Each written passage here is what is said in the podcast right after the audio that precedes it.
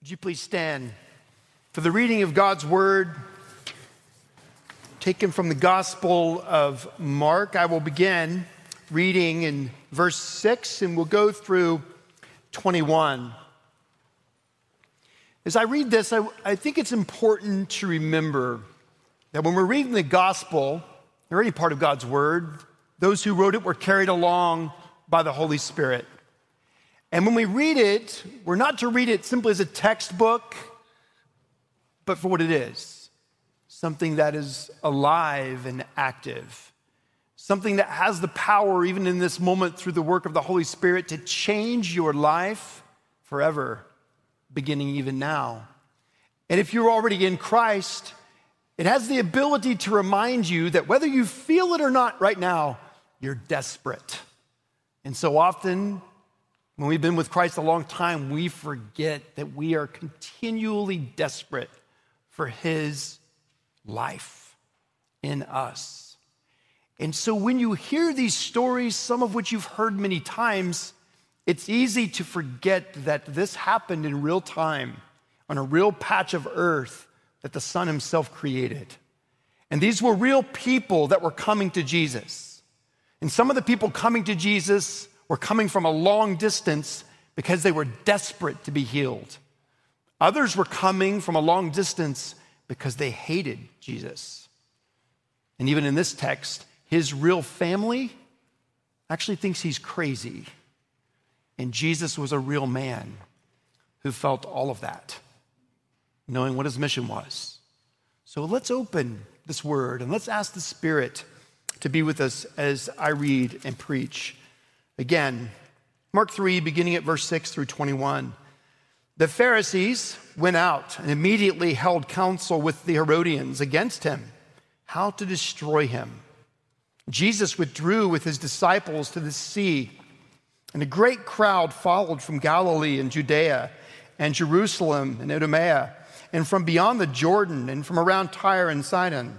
When the great crowd heard all that he was doing, they came to him and he told his disciples to have a boat ready for him because of the crowd, lest they crush him. For he had healed many, so that all who had diseases pressed around him to touch him. And whenever the unclean spirits saw him, they fell down before him and cried out, You are the Son of God. And he strictly ordered them not to make known to him. And he went up on the mountain and called to him those who he desired, and they came to him. And he appointed 12, whom he also named apostles, so that they might be with him and he might send them out to preach and have authority to cast out demons.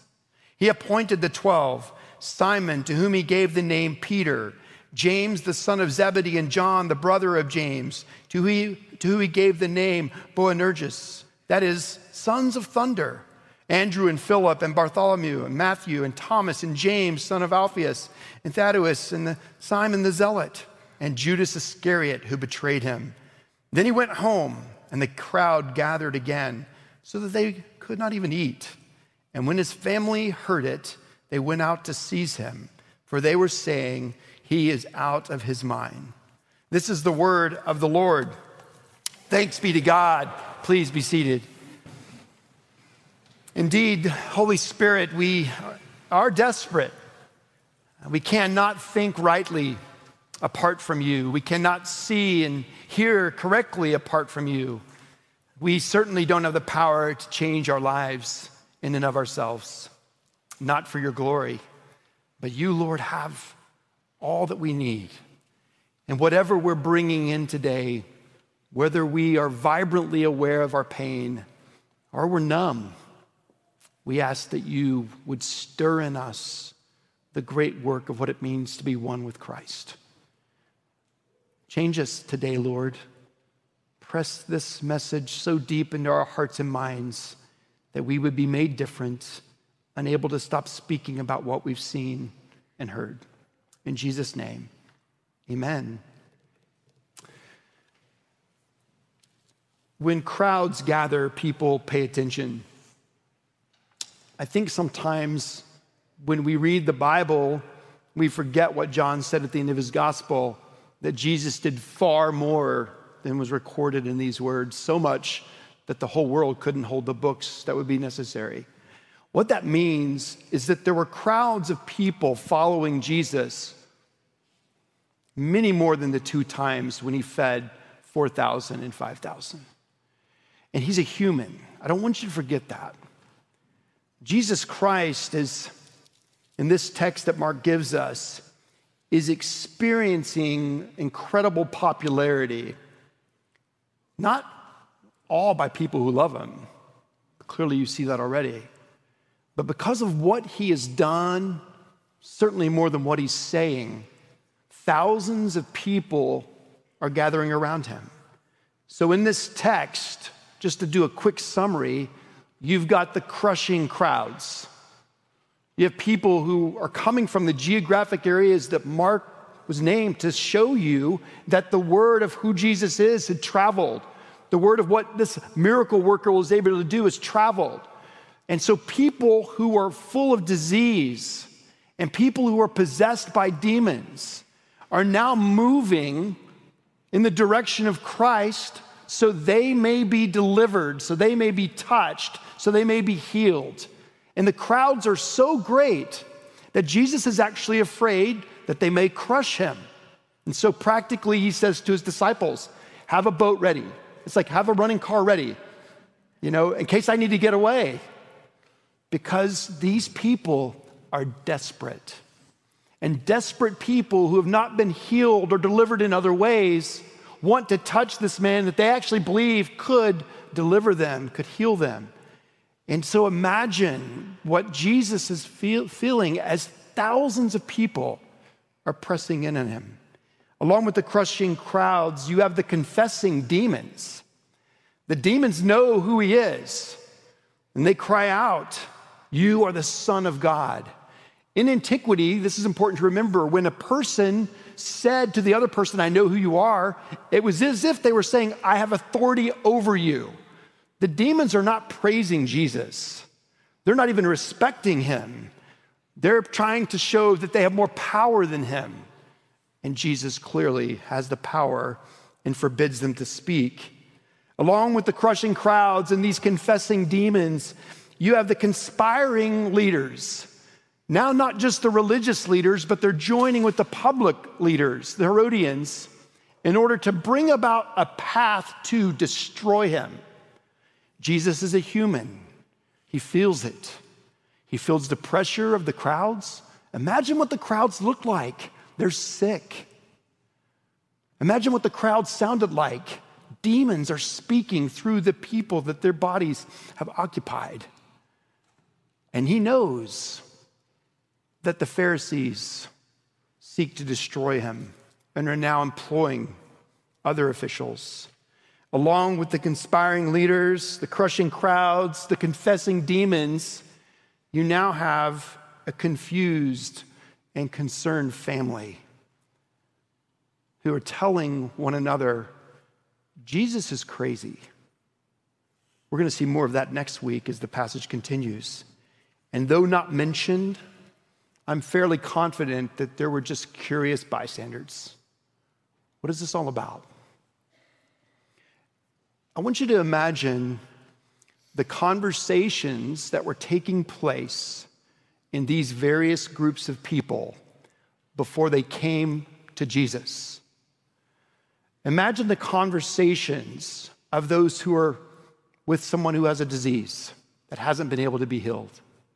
Imagine what a leper hears who lives hundreds of miles away. There's a man that can heal you. Imagine the conversations that take place as families say, We need to move towards the Sea of Galilee where this, this rabbi is who's able to heal people. Imagine the conversations taking place with those who know others that are demon possessed. We need to move towards this man who can exorcise this demon. Imagine the conversations that are taking place quietly behind the scenes with the religious leaders.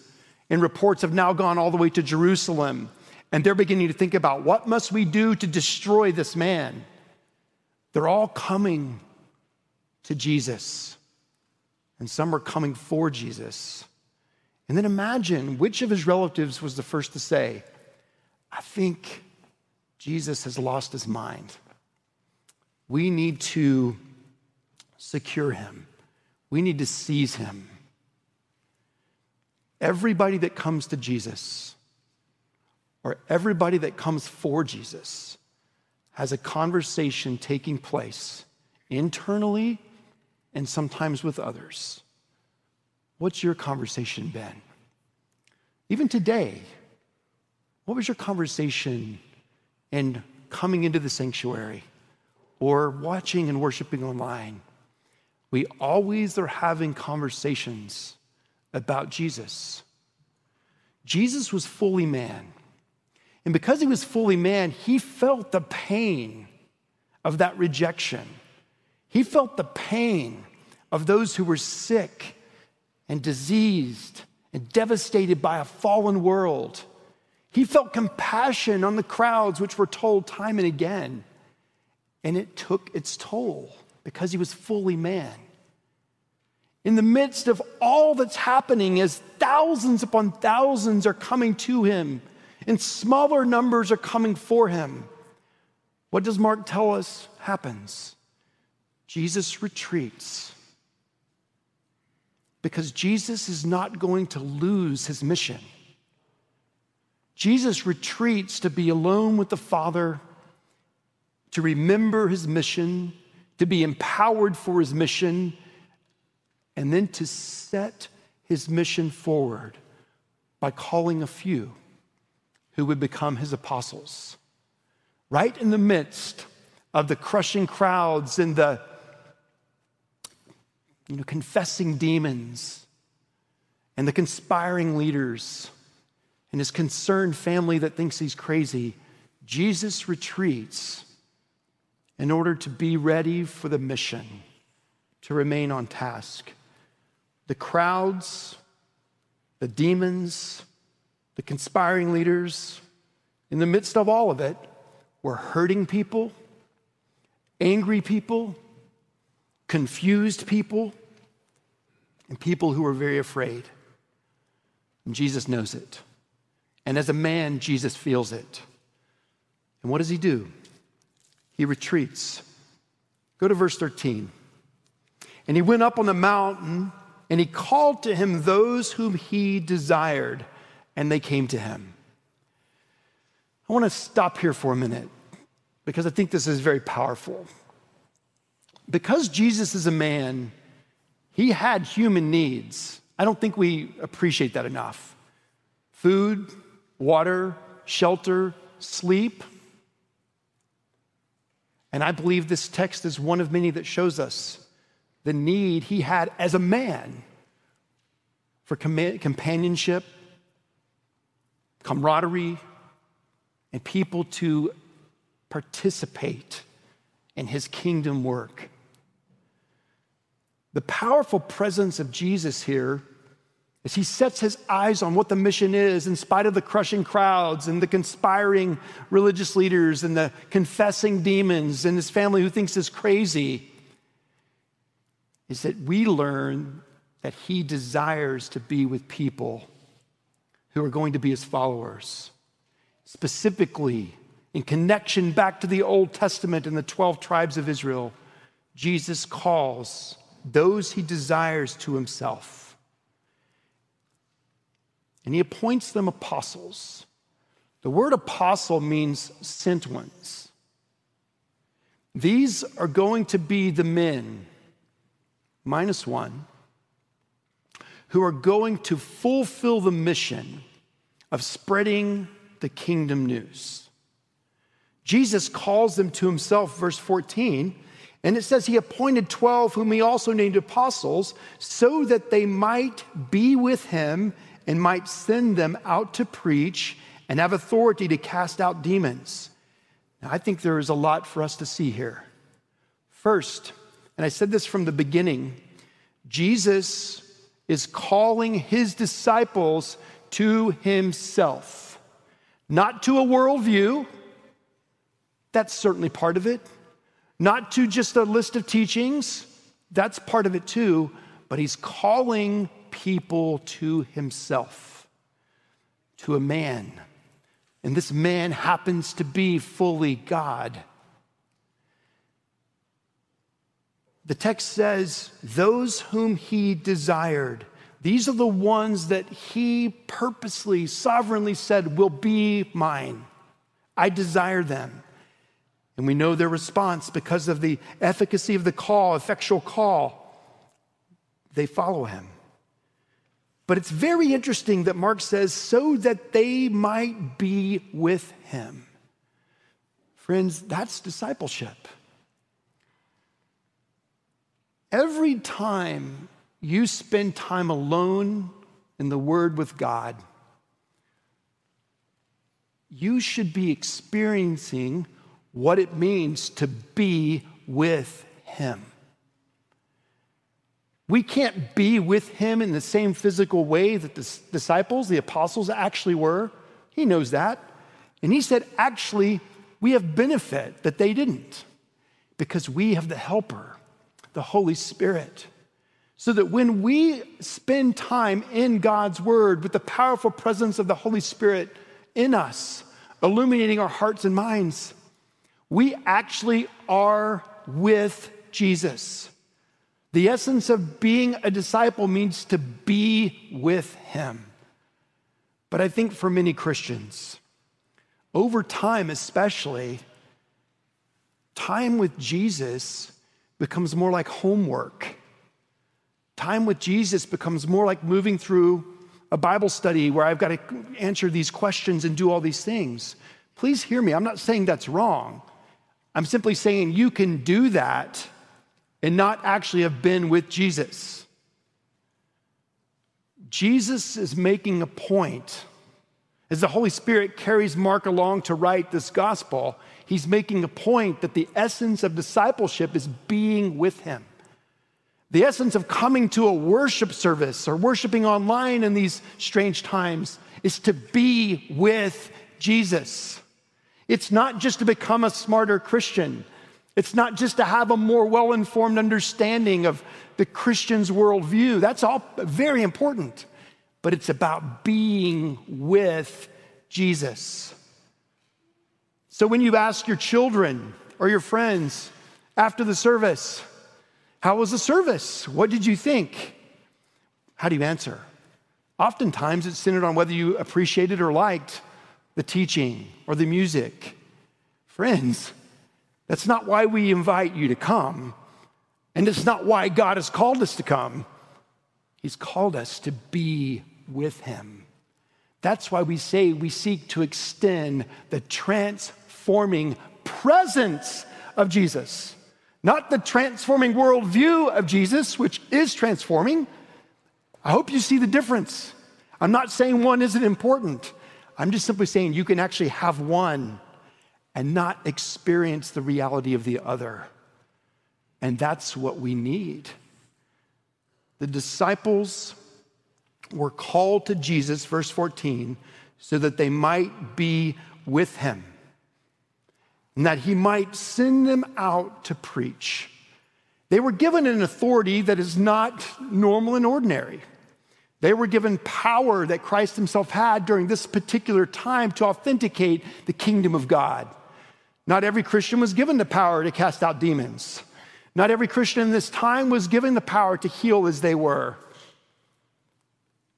They were empowered as a group to do incredible things to authenticate the kingdom of God. And they did. But in very similar ways, because the Holy Spirit is living in us, we have the privilege of preaching the gospel too. Not just me, not just Paul, but you.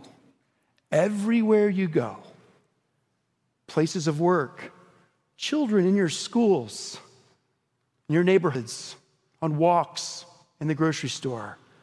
Here's why the very essence of being with Jesus, the very essence of hearing the words of Jesus, the very essence of then proclaiming the truth that Jesus is the way, the truth, and the life is a privilege that we all have been given and a power that we all have. If you're in Christ, I want you to think about something. You are living evidence today that the work that Jesus, who called these 12 to be with him, including the one that fell apart and fell away, you are living evidence of the fulfillment of that mission. Isn't that amazing? But more, you're actually being used by God to continue to fulfill the very same mission. We will forget that if we don't retreat frequently to be alone with the Lord to be with the Lord, to be with Him. In the book of Acts, chapter 4, Peter and John, two of the 12 that have been appointed apostles, sent ones, have now been called in front of the conspiring leaders.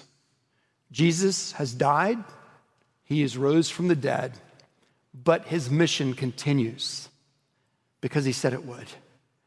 These same conspiring leaders are afraid of the crowds again. And so they seek to silence Peter. Here's what they say about them. Chapter 4 of Acts, verse 13. Listen as I read. Now, when they, again, this is the religious leaders, when they saw the boldness of Peter and John, and perceived that they were uneducated, common men, they were astonished and they recognized that they had been with Jesus.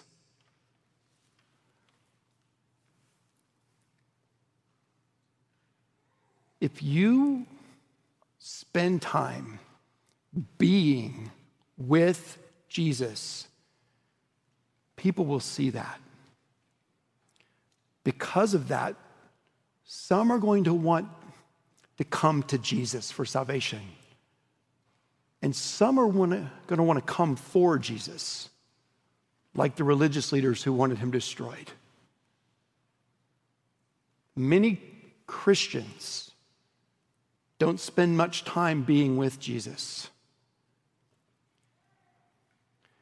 And that's a place that is not very bright. the Pharisees were really foolish. They did not get who Jesus was. And actually, in this text, it says that they're perceiving that they were uneducated men. They could not have been more wrong. Sure, they didn't have the academic accolades as some.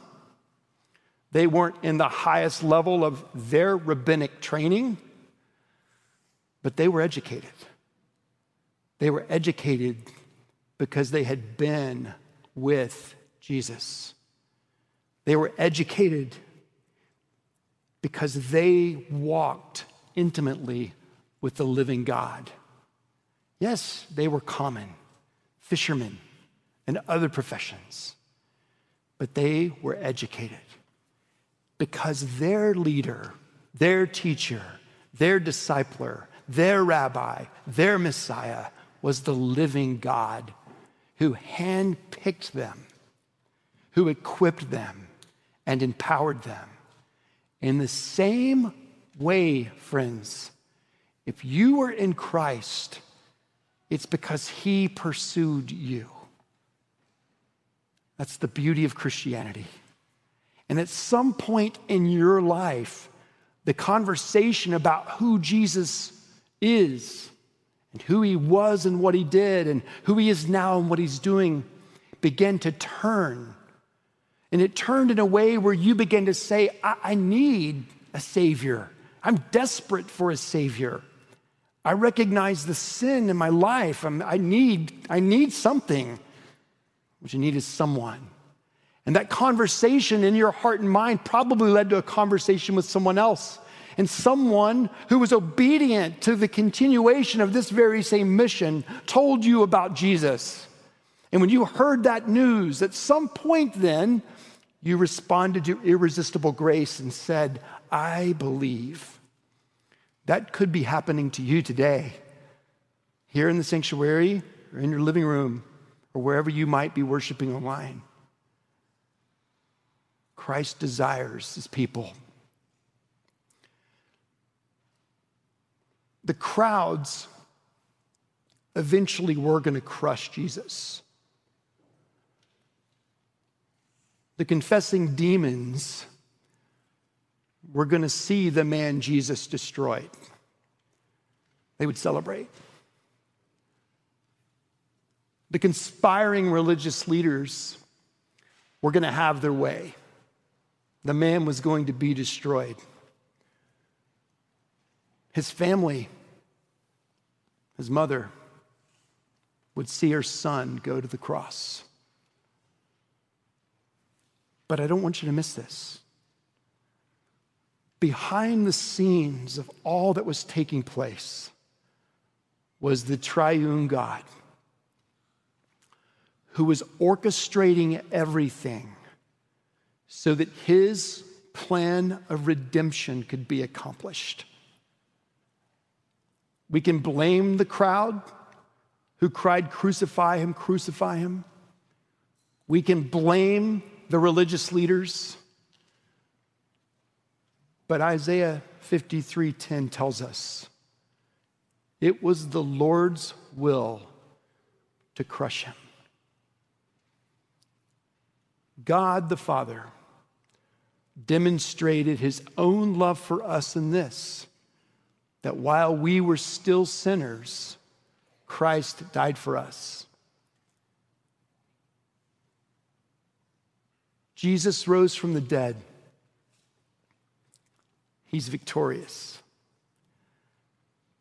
Indeed, he's crushed the serpent's head. This side of heaven, that battle still rages on. But one day, that Messiah will return.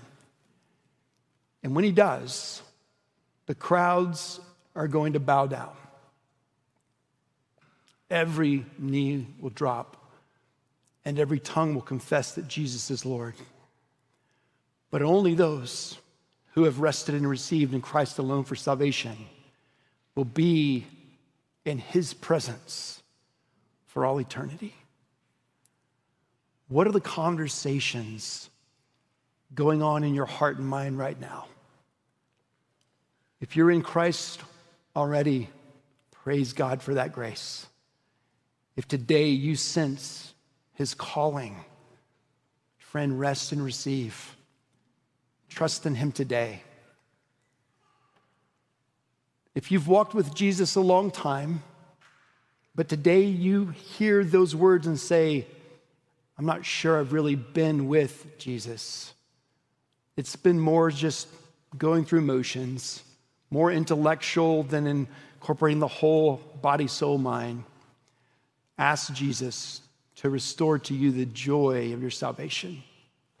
Ask Jesus to do that, and He will. Blessed are those who hunger and thirst for righteousness, for they will be filled. A lot of times, what happens is that our hope becomes misplaced. We're all tempted to put our, inse- our security in insecure things. All of us.